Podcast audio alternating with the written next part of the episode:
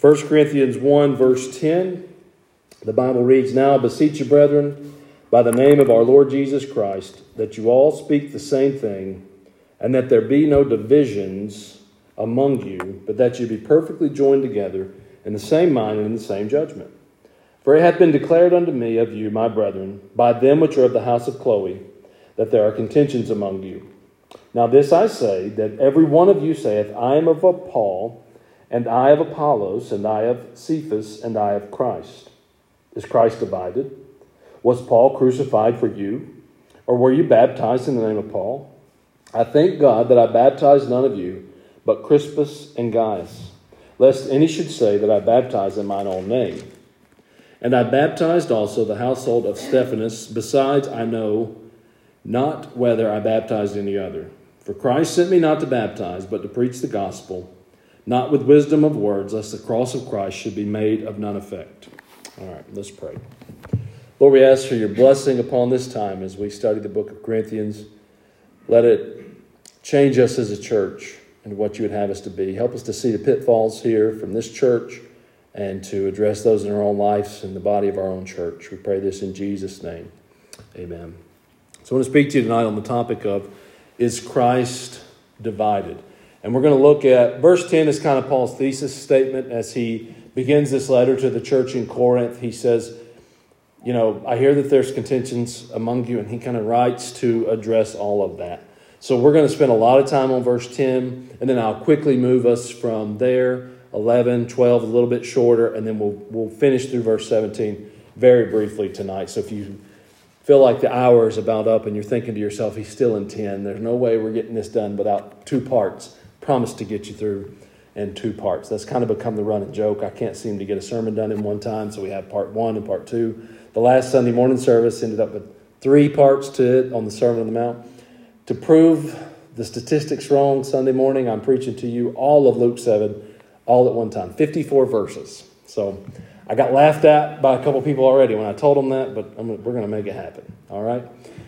So, is Christ divided? We begin with an appeal in verse number 10. So, Paul's appeal, he says, Now beseech you, brethren, by the name of our Lord Jesus Christ, that you all speak the same thing, and that there be no divisions among you, but that you be perfectly joined together in the same mind and in the same judgment. Now, I want to point out first here that he begins with addressing them as brethren. And if you were here the last couple of Wednesday nights, you remember his encouraging introduction to this letter. You've been called to be saints. Now, he's, he's writing to a church in trouble. He's writing to a church with lots of issues that he's going to have to deal with. But he doesn't begin with that. He begins with something nice. He begins with something edifying. He begins with something that's very helpful. You've been called to be saints. The grace of God is shown in your life. And he continues that same sentiment here in addressing them as brethren. Even when getting into these problems that he is writing about, I want you to notice that he still is not dividing himself from them. It's very helpful in our own dealing with each other. These, these guys are involved in something Paul would never want to be involved in, and he's hoping they will correct it and he would have to divide himself from them should they not correct it. But until then, he still calls them brothers, brothers and sisters in the faith, part of the family. He, he doesn't say, now, you people have all of these problems, or you bunch of heathens, I'm, I'm writing to you to deal with all of your issues. No, he says, brothers, family, those of us who are in this thing together. Paul's sentiment here is you are worth it to me to write and address these things, hoping to be able to correct it. I think that should be our sentiment as well. These are not adversaries, these are family members. These are, these are part of the body of Christ. These are part of the bride of Christ. C.K. Barrett says you should be rightly related to your fellow Christian not simply because you are both members of the same organization, but because he is your brother for whom Christ died. Boy, we, we see it differently than that in the modern church, though. Paul doesn't treat those in Corinth differently, but we often do. In fact, we'll even think or maybe even say things along this line. You know, uh, oh, we're members of the same congregation, but we're different. It shouldn't be that way. I'll tell you a, a very harsh truth that I learned as a pastor when we were in the original building and we ran out of space and we had to go to two services until the new building was finished to hold us all. People said to me privately, you know, I'm kind of glad of this because I didn't enjoy going to church with so and so, so I know I go to the early service because I know they go to the late. That's huge, huge issue. Huge issue. And, and, and I get it. I'm a human. People smell different and look different and act different and think differently than you do about a lot of different things. But that's like your left hand saying about your right hand, I wish it was just cut off. I'm the hand in this body. Right? I can do everything the right hand can do, and that right hand's always got crud under its fingernails. It never gets washed as well as I do when, when we get in the sink. I think we could do well without it. Now, that's silly, right? But we act that way toward other people. And the more modern we get as a society, the farther away we get away from the way these people lived, the more you see more of that. And it's all in the names of etiquette and good manners and privacy. Privacy is a big one these days. Do you remember when you were growing up as a kid in a family? How much privacy did you have? And see, this is this is this has become a problem in our homes, and it's affected the church. It's infected the church. Let me say it that way. Like I grew up in a home with one bathroom. Initially, it was one bathroom that didn't have a shower. It had a tub. So you, everybody had to take baths, and I was the youngest, so guess when my turn was? Last. I got gray water. I remember that as a kid. Eventually, we got rich, and we moved into a, an old house that it had a shower in it. But it was just, you, you were in that thing together. If your, if, your, if your mom licked her hand and wiped your hair down, that's all right. It was mama's spit, so it was, it was not germy for whatever reason. We've gotten away from that mentality. You, you look at houses from the 1950s and earlier. What was the square footage in those houses? Less than a thousand square feet. You go looking to buy a new house now, and it's a little different in Nashville because we've, we've had a housing boom and things are very expensive and people can't afford this.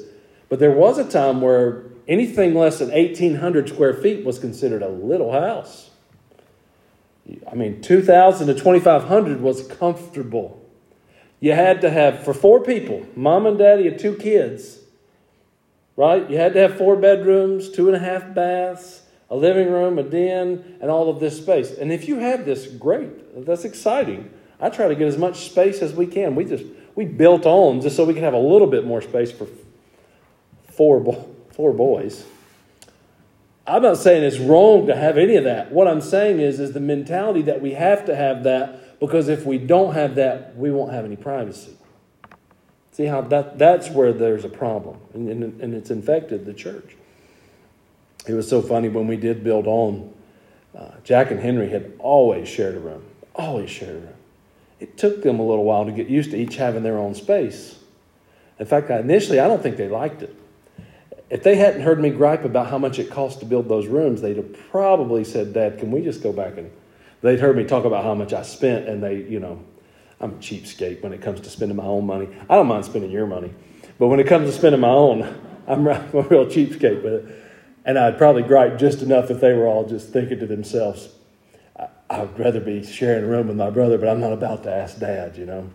They've gotten over it now, and it's not a big thing. But um, this, this mentality's come into the church to where we've, we used to, used to kind of be in things together. Even churches used to be smaller. You, you didn't worry about not having a comfortable place to sit. You just squished in the pew next to the family who was on the other end. And you, they slid that way, and you squished in this way, and there you were all together in that thing. But now we've got to have all of this square footage. Did you know there are actually statistics provided to churches for the amount of square footage per human male, human female, baby, toddler, adolescent, teenager that you should provide in your facilities? What do you think gets the most square footage with, in those statistics? babies. The smallest little thing that could stay in mama's arms the whole time we're, we're here for an hour, hour and a half, could stay in mama's arms the whole time, requires the most square footage of anything when it comes to facilities for churches. Now, I'm not anti that. I love babies. And I'm all for babies having changing tables and cribs, and we're a wealthy church for the most part. I'm glad we can provide a lot of those things. My point to you is those things are physical symptoms of a spiritual problem. And Paul is addressing here this spiritual problem. He begins, though, by saying, Brethren, we're brothers in this. We're family together, but we're not acting like family. We're not even acting like neighbors. We're acting like enemies. I think we in the local church neglect what is said here. We aren't rightly related to our fellow Christians. At best, we think, oh, well, we're, we're members of the same church. In fact, the more and more those models change, multi services, multi sites, all of these things, we're not even really a family anymore. I told you a negative to the two services. I'll tell you a positive through that. There was two families in our community who one family was inviting the other family to, to church and the other family said, Oh, we go to church. Well, where do y'all go? They were at soccer together. We go to Harpeth Baptist Church. And the family invited them said, Oh, we go to Harpeth Baptist Church too. And they said, Well, you must go to the early service. Yeah, well, we go to the late service. Now, that was neat. They were both inviting each other to church. But you can see even through that how it's different than what Paul is address, writing, addressing here. We're doing things, to them, this what we do is, would be foreign. It would be odd. They might say, Why, why do y'all do it like that? Why do you have all of this? Why do you need these things? We've become disconnected. So Paul writes with the tenderness of a brother, but still he writes as an, an authoritative person with an authoritative position.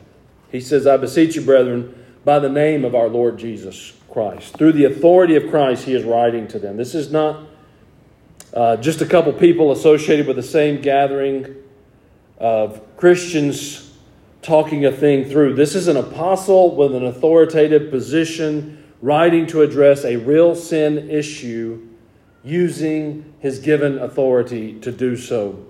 Later, he clarifies his position well in 2 Corinthians 1 24. He says, Not for that we have dominion over your faith, but are helpers of your joy, for by faith you stand. Paul writes that saying, I'm not lording over your faith. I'm working together with you for your joy in the faith that you have. Another thought that we have here, in addition to just Paul writing authoritatively, is that he is writing simply using the name of Christ. That's Calvin's view as he comments here on this passage. He says, As, however, they might not perhaps be sufficiently aroused by mere exhortation, he uses earnest entreaty, for he adjures them by the name of Christ that as they loved him, they should aim at promoting harmony. Do parents, do you ever pull that card on your kids? I am your father. What do you think it does to me to see you fight like this? Can you not just act peaceably for one day? This is, this is, that's how Calvin says Paul is writing to the Corinthians here. He's saying, for Christ's sake, the name of Christ, with, with the love you have toward Him, have that toward each other because you are all part of the body. You're in this thing together. Well, what does he say? He says, I appeal to you for unity. So, brothers, by the name of the Lord Jesus, I appeal to you for unity. And he says three things there in the remainder of verse 10 that you all speak the same thing, number one, and that there be no divisions among you, number two, and then number three, that you be perfectly joined together in the same mind and in the same judgment. John Walvoord, who's with Walvoord and Zuck, are the two commentaries who put together the commentators who put together the Bible Knowledge Commentary. It's commonly known as the BKC. He, I don't use them a lot. It's, it's a good commentary. It's a good one for you to have in your home. But I, I think he lays this one out well. He says his appeal was for harmony, not the elimination of diversity. Okay, don't miss that part here. Paul says here, I appeal to you for unity. He desired unity of all the parts. Walvoord goes on to say here, like a quilt of various colors and patterns blended together in a harmoni- harmonious whole. Charles Hodge said, There is but one exhortation in this verse, which is expressed first in general terms, that you all say the same thing, and then is explained in the negative form, that there be no divisions among you, and then positively that you be perfectly joined together. I want us to explore this because we get this out of balance a lot of times. There's the appeal for harmony here, not the appeal to eliminate diversity. It's a call to unity, it's not a call to uniformity. If we're not careful in the church, we'll take passages like this and we'll say, that's exactly right. We should all dress alike and act alike and talk alike and think alike. And anybody who does different than me or the majority of us is unholy and the rest of us are holy. And that's not what Paul is saying here at all. He is likely saying the opposite, making the point that we are constantly trying to avoid division while we're not actively pursuing unity. You know what you'll get if you're constantly just trying to avoid division? You get a, a group of hypocrites. We're going to do our best to, to, to not be divisive and to never have divisions among us. No, we're going to do our best to pursue unity. And you know what's going to happen sometimes as we pursue unity? Some of us are going to have fights. And now, hopefully, there'll be church fights. You know, the church fights are those that you say something that you regret immediately, and they say something back that they regret immediately. And you say, I'm so sorry. You forgive me? Yes, I forgive you. Forgive me? Yes, I forgive you. Okay, let's hug it out and go home, and we're brothers and sisters in Christ again. Oh, we've gotten so much more sophisticated in the modern church. Our definition of unity is, you know, like these factories, they put up these signs that say, this many accident free work days. We've had 389 accident free work days. You know what's happened in factories since they started keeping up with that kind of stuff? Production has just decreased big time. We don't want to make a mistake. We don't want to mess anything up. I'm okay with people not getting their fingers chopped off and not being killed on their job. I get that and I appreciate it. But some of it is just overboard on what it is that they have to do, and it, it, actually gets in the way of doing their job. This is what's happened in the modern church. We've gotten so sophisticated, worrying about, we've we heard about unity.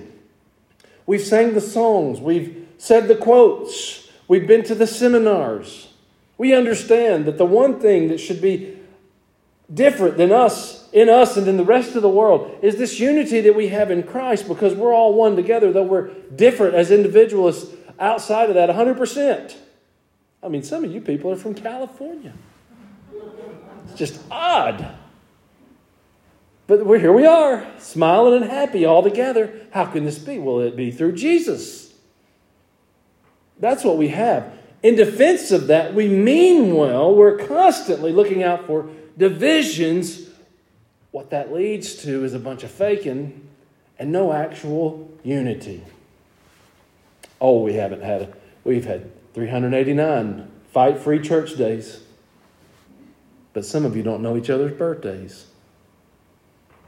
Now, I don't know them either. I got them in a calendar. We don't have to know each other's birthdays to have unity, but I don't know your name. I should have your phone number. We should talk and we should get together. We should know about each other.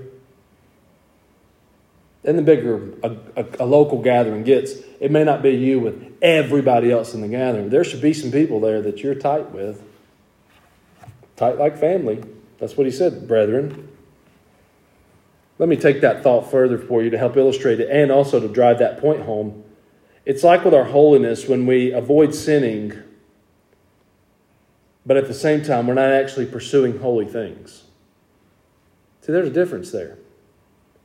There are unsaved people who avoid sinning.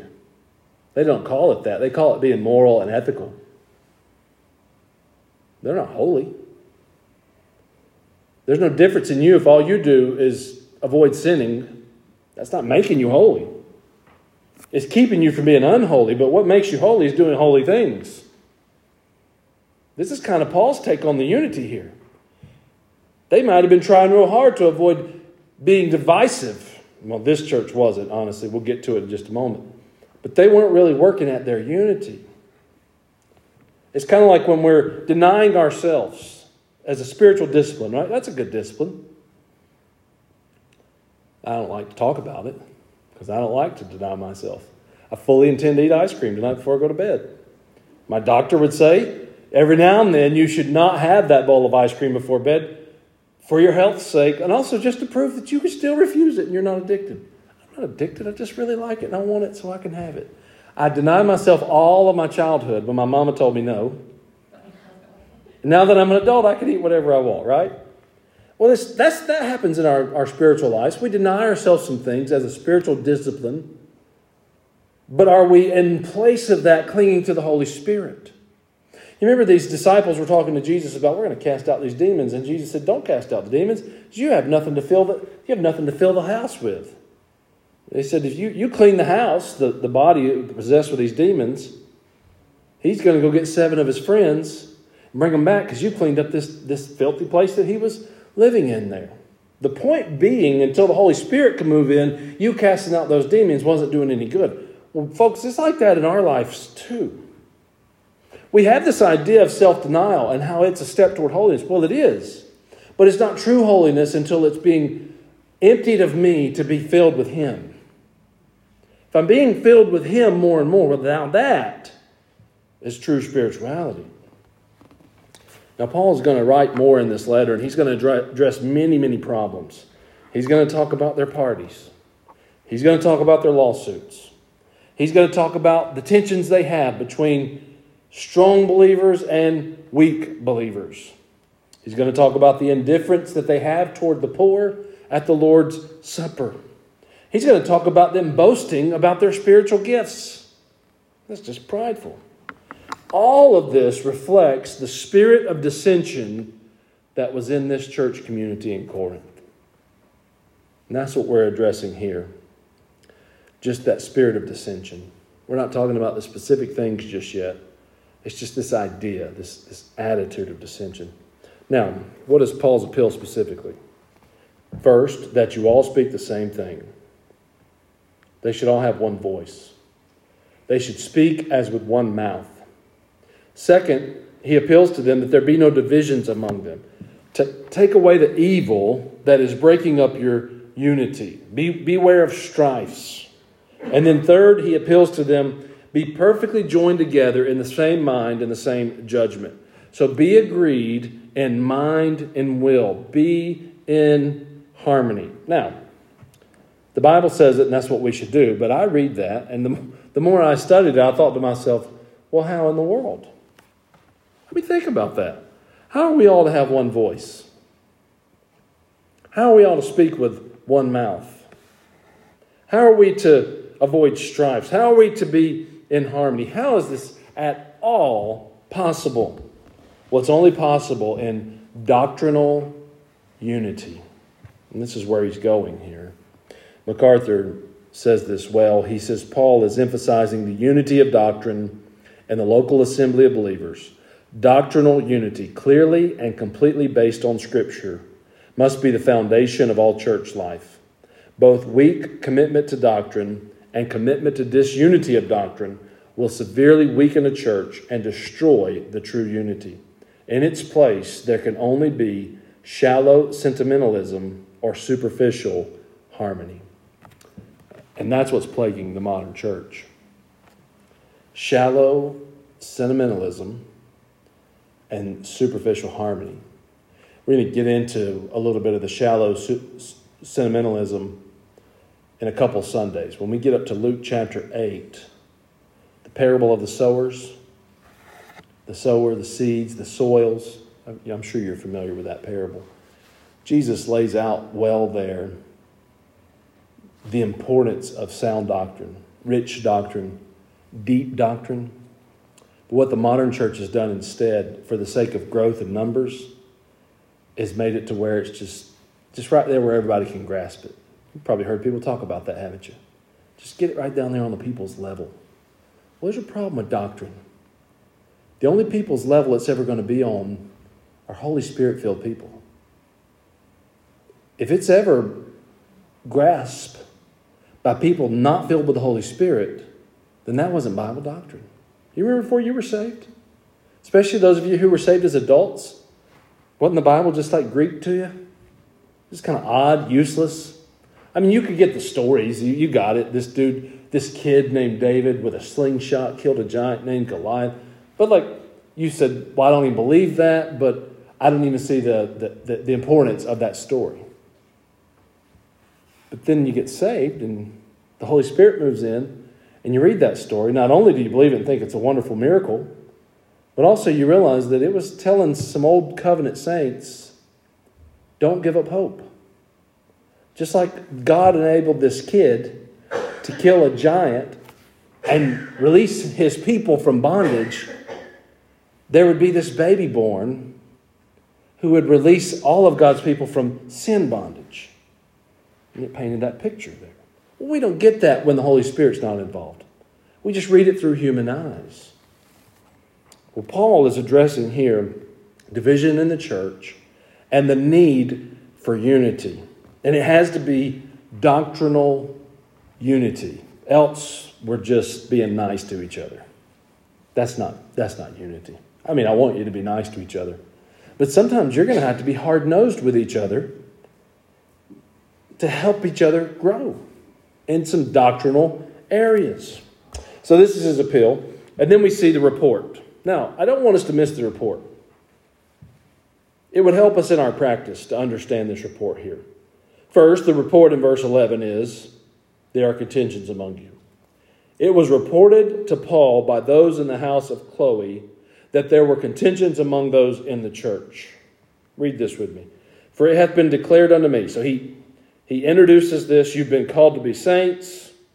You've been gifted by God all that you're going to need for this to fulfill this calling. And so I'm appealing to you, brothers. He begins that we put away the divisions among us and that we have this unity. Why? Verse 11 For it hath been declared unto me of you, my brethren, by them which are of the house of Chloe, that there are contentions among you. Now, if we're not careful, we already dislike Chloe and all the people in this house. Now, I don't know if Chloe's a male or female. It doesn't really say.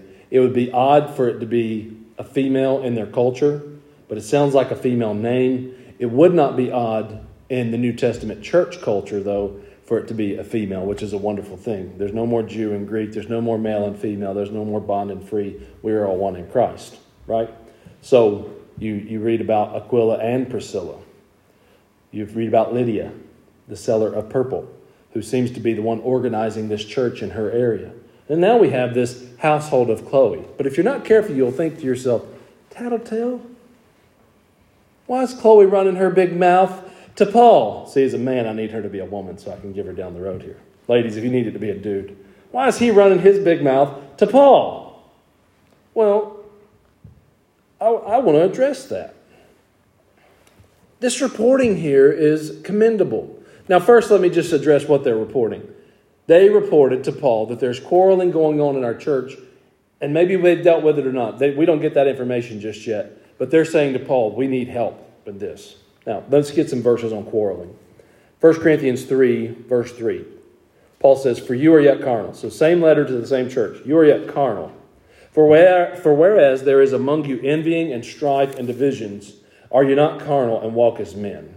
Right? So, he's saying here, you should be spiritual because you've been called to be saints, but you're acting carnal because of the envying and the strife and divisions that is going on among you.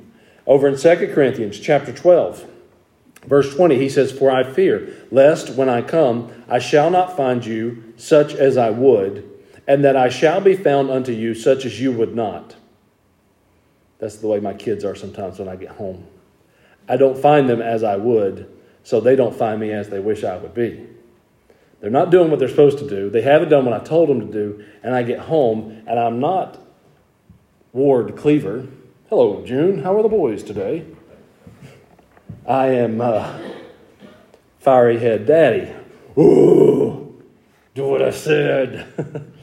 I'm going to murder someone. Not really. That's what Paul says here. He says, I fear when I come to you, I'm not going to find you as I would, and that you won't be found as you won't find me as you would like to, lest there be debates, envyings, wraths, strifes, backbitings, whisperings, selling, swellings, tumults. Romans 13 13, Paul says to the church in Rome, Let us walk honestly as in the day, not in rioting and drunkenness, not in chambering and wantonness, not in strife and envying. Oh, we would we wouldn't dare be a part of a church where there was rioting, drunkenness, chambering, and wantonness. I'm going to leave those in the Old English and you can go to find them yourselves. But Paul throws right into that mix strife and envying. For some reason, we've let those not be quite as bad. Oh, the, the drunken sex orgies. Those people are crazy. Paul says, You guys aren't any better with the divisiveness that's going on among you. Backbiting, being envious of each other, manipulative. He said, You got to stop all that. It's just as bad. So, this reporting then is commendable. They did not try to hide the problems. He says, It's been declared by me.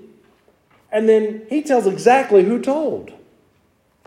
MacDonald says here, in naming his informers, Paul lays down an important principle of Christian conduct.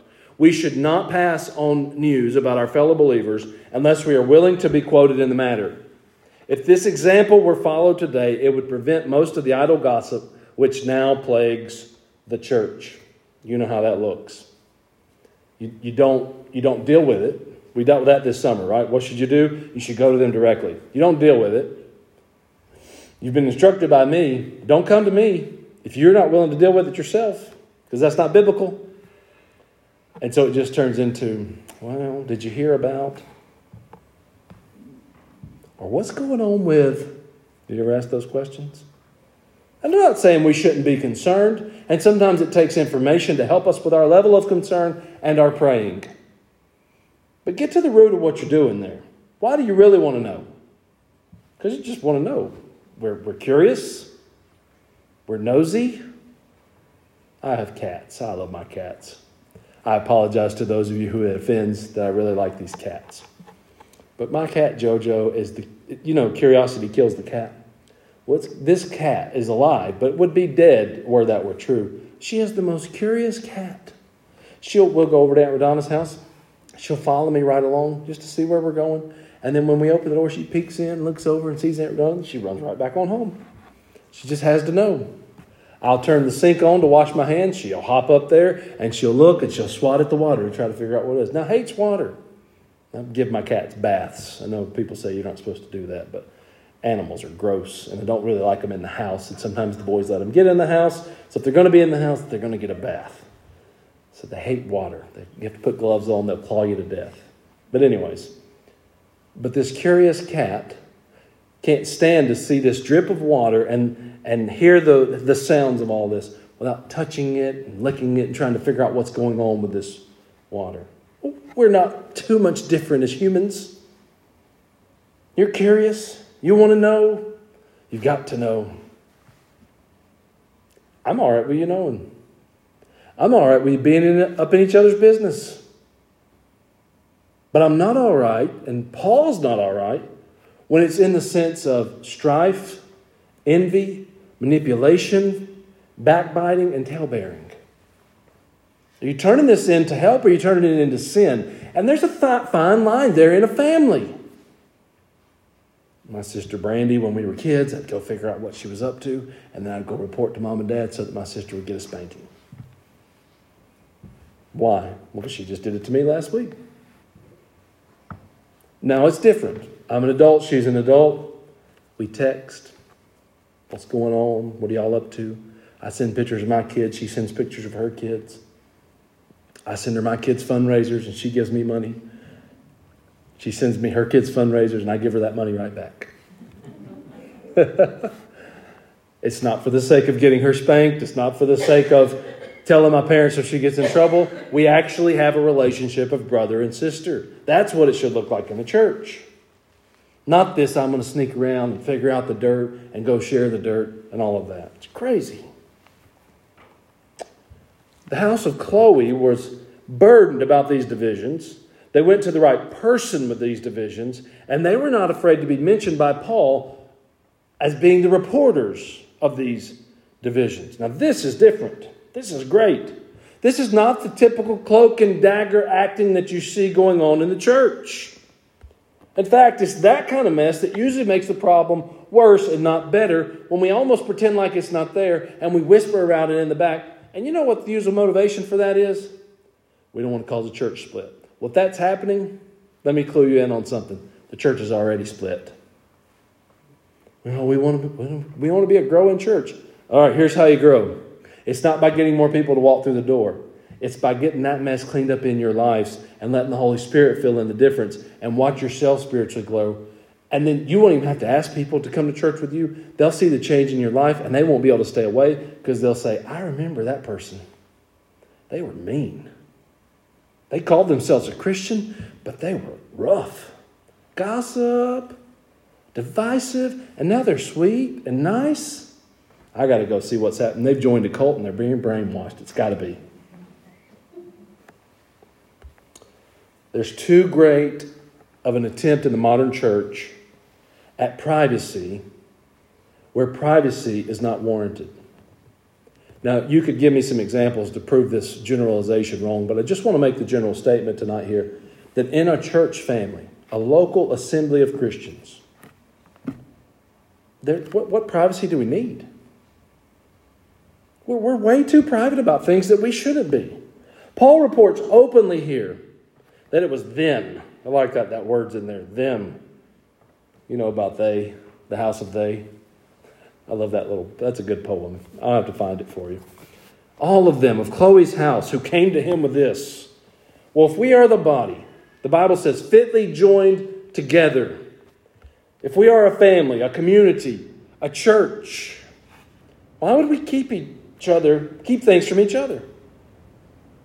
There's only one reason that I could think of that would be a legitimate reason to keep things from each other inside of a family, inside of a community, inside of a church. It's pride. And I'm not saying it's a good reason or a right reason. I said legitimate. The only answer you can give me for things like unspoken prayer requests, if you're not clear on that, I'm anti unspoken prayer requests. Why do they exist? For privacy. Because sometimes we are burdened about something that we don't feel will be right for us to share publicly with other people. Right? That all sounds legitimate, doesn't it? I'll, I'll make a, a, a hypothetical. Here's John Doe over here. And, well, let's not even get into it. You understand that's where those things came from, these private prayer requests. Well, shouldn't we be able to trust each other in an assembly this small that we could share exactly what's happening? Not all the dirty details, but just say, this is what's happening in John Doe's life, and we've got to be praying for him and leave it at that and everybody get to praying on it? Surely we should be able to. But we've been convinced by society, we've been convinced by television, we've been convinced by a public school system, we've been convinced by magazines and books, and even modern day church practices that that's wrong. Well, it sure wasn't wrong here in Corinth. The house of Chloe says, Paul, this is what's happening. Paul writes back to the church and says, The house of Chloe says this is what's happening. Here's what to do about it. Surely we, in a group this size, could just be open and honest with each other. And I get there's some things you probably just don't want to know. If I was struggling with the temptation to rob banks, now I'm being silly there. There's some pretty awful things I could tell you that, that a person my age has temptations with. You don't want to hear all the nitty gritty details there. And it probably doesn't do you any good for me to say some of those things. But it'd probably do a lot of us good to hear other people say, I'm, I'm having some struggles with temptation, and I wish y'all would pray for me on that. You know what it would do for me? If I heard some of you say that, first thing it would do would encourage me, like Paul encouraged the church here. I'm not the only dirty, rotten filthy, low down, good for nothing scoundrel in the bunch. There's some other people with some temptations. What have we done instead of being open with each other? We've got good manners. We've got our privacy.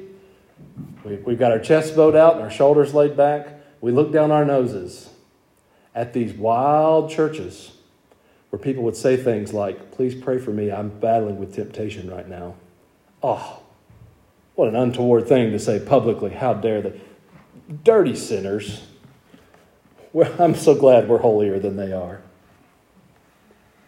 Now, I know we think we don't act like that, but I watch you from up here on Sundays. And it's been, it's been pretty interesting since we've been at the Bib Center because nobody has their spots anymore.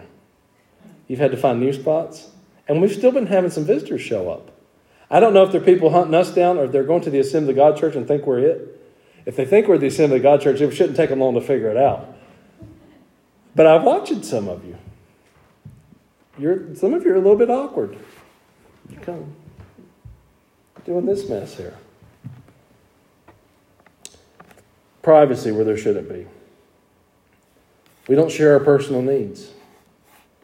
We have health needs, we have financial needs, we have emotional needs, we have physical needs, we have property needs. And for whatever reason, we can't share those things. Why can't we share those things? Why does it take teeth pulling to get even a widow in the church to say something like, My fridge is broken and I need help? That should just be common. That should just be a, a regular thing. Hey, there's a widow in the church whose fridge is broken and let's get her a fridge. Do you know how excited it gets the deacons when I get to say to them, this widow needs a fridge, and they, yes, go to Lowe's and spend somebody else's money and go take a new fridge to this person's house and be a blessing to them. Why Why's that got to be so private and all, well, we don't want to hurt someone's feeling. What are we talking about here? We're family. Why does it hurt someone's feelings when the community fund that we've all decided to put together and hold in the bank and, and under the name of Harpeth Baptist Church the treasury gets used to help the people who make up that community. Isn't that what it's there for? I know we got to be smart with that. If we buy everybody in here a new fridge, you can't pay the preacher, and I'd like to get paid. It would be nice. But at the same time, why don't we share these needs?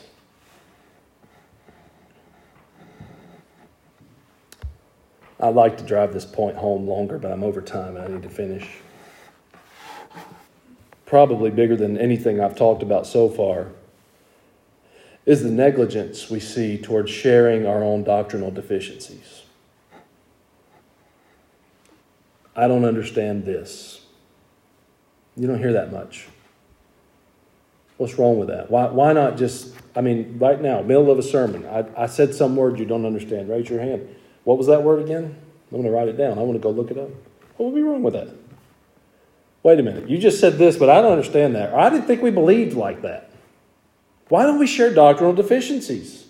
Or how about, I understand the doctrine you just taught, but I'm really struggling to agree with it. I'll be honest. I, I did not grow up in a church that held to reform doctrine like we do as a church. And so the my initial submersion into the doctrine of predestination, election, foreknowledge, God, it just made me feel funny. It just didn't feel right. But I just kept reading my Bible and it kept saying it. And so I had to think, well, either I'm right and the Bible's wrong, or I'm wrong and the Bible's right. Or maybe the people teaching it are just not teaching it right, and I need to understand it differently. Well, what did acknowledging all of that cause me to do? Study to show myself approved unto God, a workman that needeth not be ashamed, rightly dividing the word of truth. Do you know what the privacy matter in this, the, the unwillingness to admit it drives us to do? Watch the Andy Griffith show. If you're pretending like you know all these doctrines, you're not going to read through your Bible because you're afraid some of them are going to come up and you're, not, you're going to have to deal with something you've kind of put out of your mind as I don't know if I believe that or I, I struggle with understanding that. Well, this wasn't happening in Corinth. For all of their problems, they had one thing going for them. Somebody reported back to Paul and said, Man, we need help with this. There's divisions in our church. And so Paul writes to deal with it. Let me quickly finish these verses. Verse 12, he addresses the problem head on. You are exalting the names of men. Now, this I say that every one of you saith, I am of Paul, and I of Apollos, and I of Cephas, and I of Christ.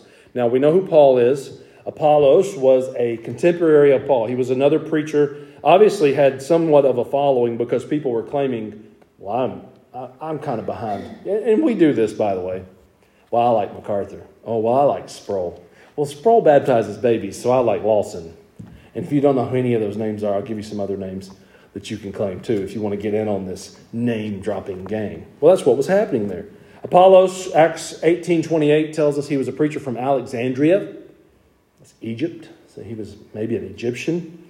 He's going to be commended later for the solid work he does in the gospel. That'll come in chapter number 3.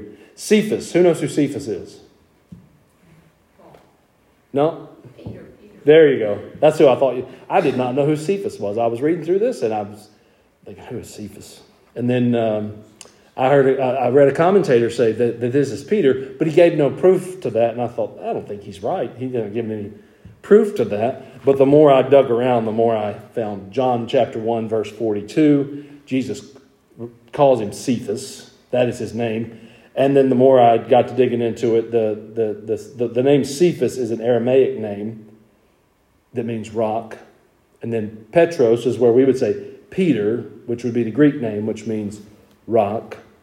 And that was the name that Jesus gave to Peter. So that's who Paul's talking about there.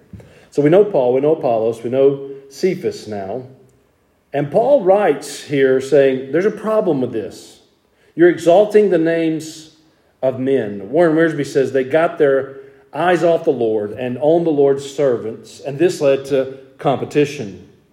Well, Christ alone is to be exalted in the church. Colossians 1:18, he is the head of the body, the church, who is the beginning, the firstborn from the dead, that in all things he might have the preeminence.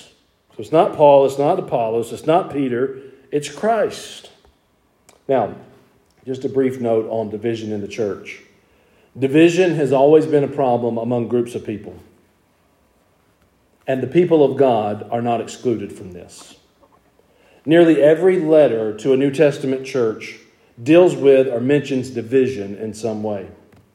We even read in the New Testament that the apostles did not always agree and get along with one another. These were guys doing miracles, and they didn't always see eye to eye. So, as we think about division, don't think of it as, oh, we're going to hear these sermons and it's going to fix the problem. No, we're going to hear these sermons and we're going to realize the Bible is the solution to the problem. So, when we encounter this problem, we can go to the Bible until the curse is lifted, there's going to be divisions. All right, and then we end with a doctrinal issue. So there's the appeal here for unity. He addresses them as brethren, and then and then we get into the doctrinal issue. Verse 13, in three words, he gives you the, the doctrinal issue. Is Christ divided? And then these rhetorical questions just drive that point home. So let's answer them. Is, is Christ divided? No. Was Paul crucified for you? No. Were you baptized in the name of Paul? No, of course not. And that's Paul's point here. To divide the church behind men is to deny Jesus, who died and purchased his church. So Paul states here, I was not crucified with you for you. You were not baptized in my name. We are all baptized in Jesus' name. Wiersbe points out it is wrong to identify any man's name with your baptism other than the name of Jesus Christ.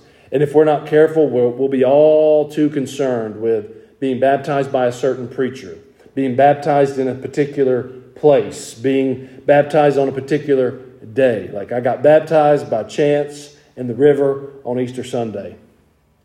Like that's the secret code. I mean, it's pretty awesome. If I were you, I'd want to be baptized by me on Easter Sunday in the river. No, of course not. And, and that doesn't go away from the sentimental things. Like I've always said to you, one of these days I hope to get over to the Holy Land, and if I do, I'm going to get somebody to baptize me in the Jordan River. Not for my spirituality, not for my relationship with, with God, just because, for the same reason I like to wear ties and have stained glass windows in the church I go to. It just seems like the thing to do, right? Get dunked in the Jordan River. Jesus did. But, but these people were taking it too far. And if we're not careful, before we know it, we've made our baptism about everything besides the most important thing. Romans chapter 6, verse 3 and 4. Write those verses down. Know those verses. We quote them when we baptize people in our church, or we quote portions of them. Buried with Jesus in his death when we take them under, risen to walk in newness of life as we bring them up. That's what it's about. Paul says in Romans 6 Know you not that so many of us, as were baptized into Jesus Christ, were baptized into his death? Therefore, we are buried with him by baptism into death, that like as Christ was raised up from the dead by the glory of the Father, even so we also should walk in newness of life. Verse 14 and on, then, these divisions made Paul thankful that he had baptized only a few in the assembly there. He says, I thank God that I baptized none of you but Crispus and Gaius, lest any should say that I had baptized in mine own name.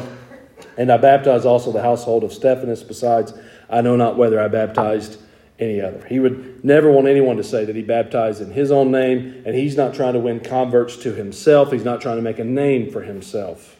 And then in verse 17, he explains that Christ did not send him primarily to baptize, Christ sent him to preach the gospel. For Christ sent me not to baptize, but to preach the gospel, not with wisdom of words, lest the cross of Christ should be made of none effect.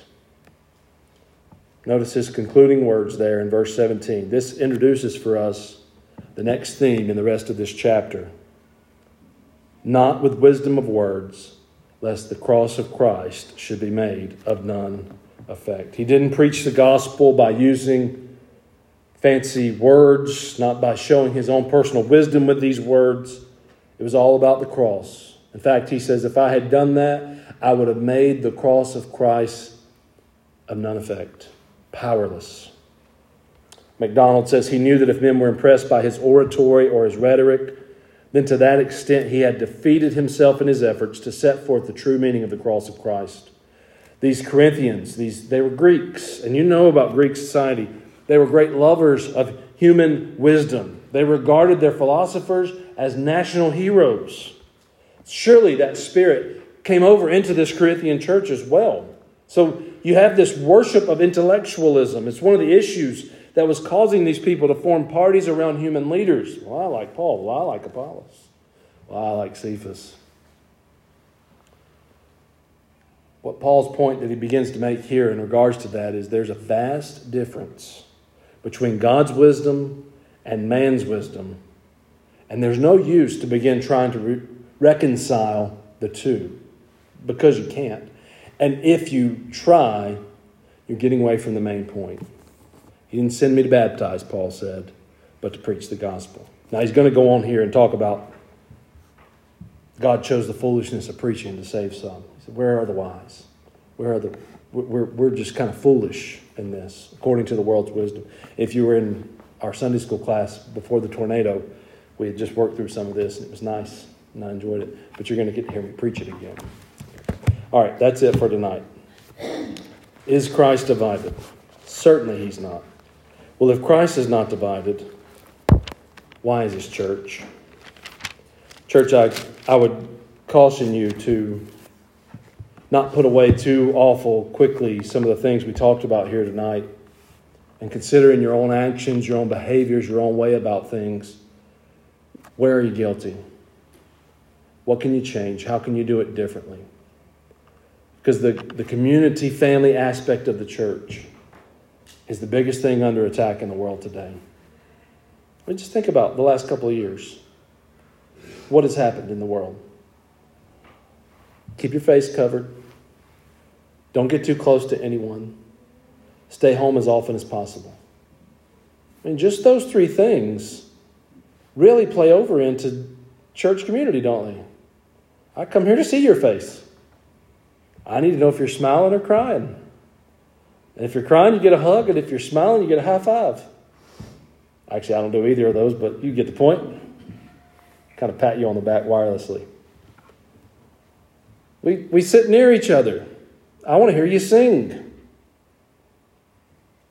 We gather. I'm thankful for the live stream and the recordings. But we, we did it Sunday. We, we tuned into a church in Dallas. Steve Lawson's preaching there right now. When I wanted to hear Dr. Lawson preach, so we tuned into their live stream. Great, it was a great sermon. Enjoyed it very much. They sang some good songs, and we sang along with them from home. But when it was all said and done, we didn't feel like we'd been to church. We didn't feel connected with that local assembly, not in one bit, one way whatsoever. I couldn't call them up and say, "Hey, now listen, we became a part of your church on Sunday because we tuned into your YouTube page, and and, and we wanted to get an appointment with the preacher." And also, we wanted to talk to you about that flower arrangement that you had up front. We're just not big fans. And we weren't. They would have said, You're crazy. We don't know who you are. How much did you give to our fund last year? But here we are. The world says, oh, be, be, sar- be sarcastic, be a skeptic, be on edge, don't let anybody get anything over on you. You got to take care of you. Guard your privacy. Be serious about your safety. I'm getting told by the children's ministry time that I have to stop. The problem with children's ministry. See, if we didn't have children's ministry, if they're all in here, they were all in here, we'd have got out 30 minutes ago, see? Because I'd have been saying, these kids are ready to go. And I'm all about privacy and security and all that from the world, but we've let it infect our church. All right, let's pray. Lord, we thank you for time in your word. Use your word to mold us and make us. This is our prayer through the power of your Holy Spirit. In Jesus' name we pray. Amen.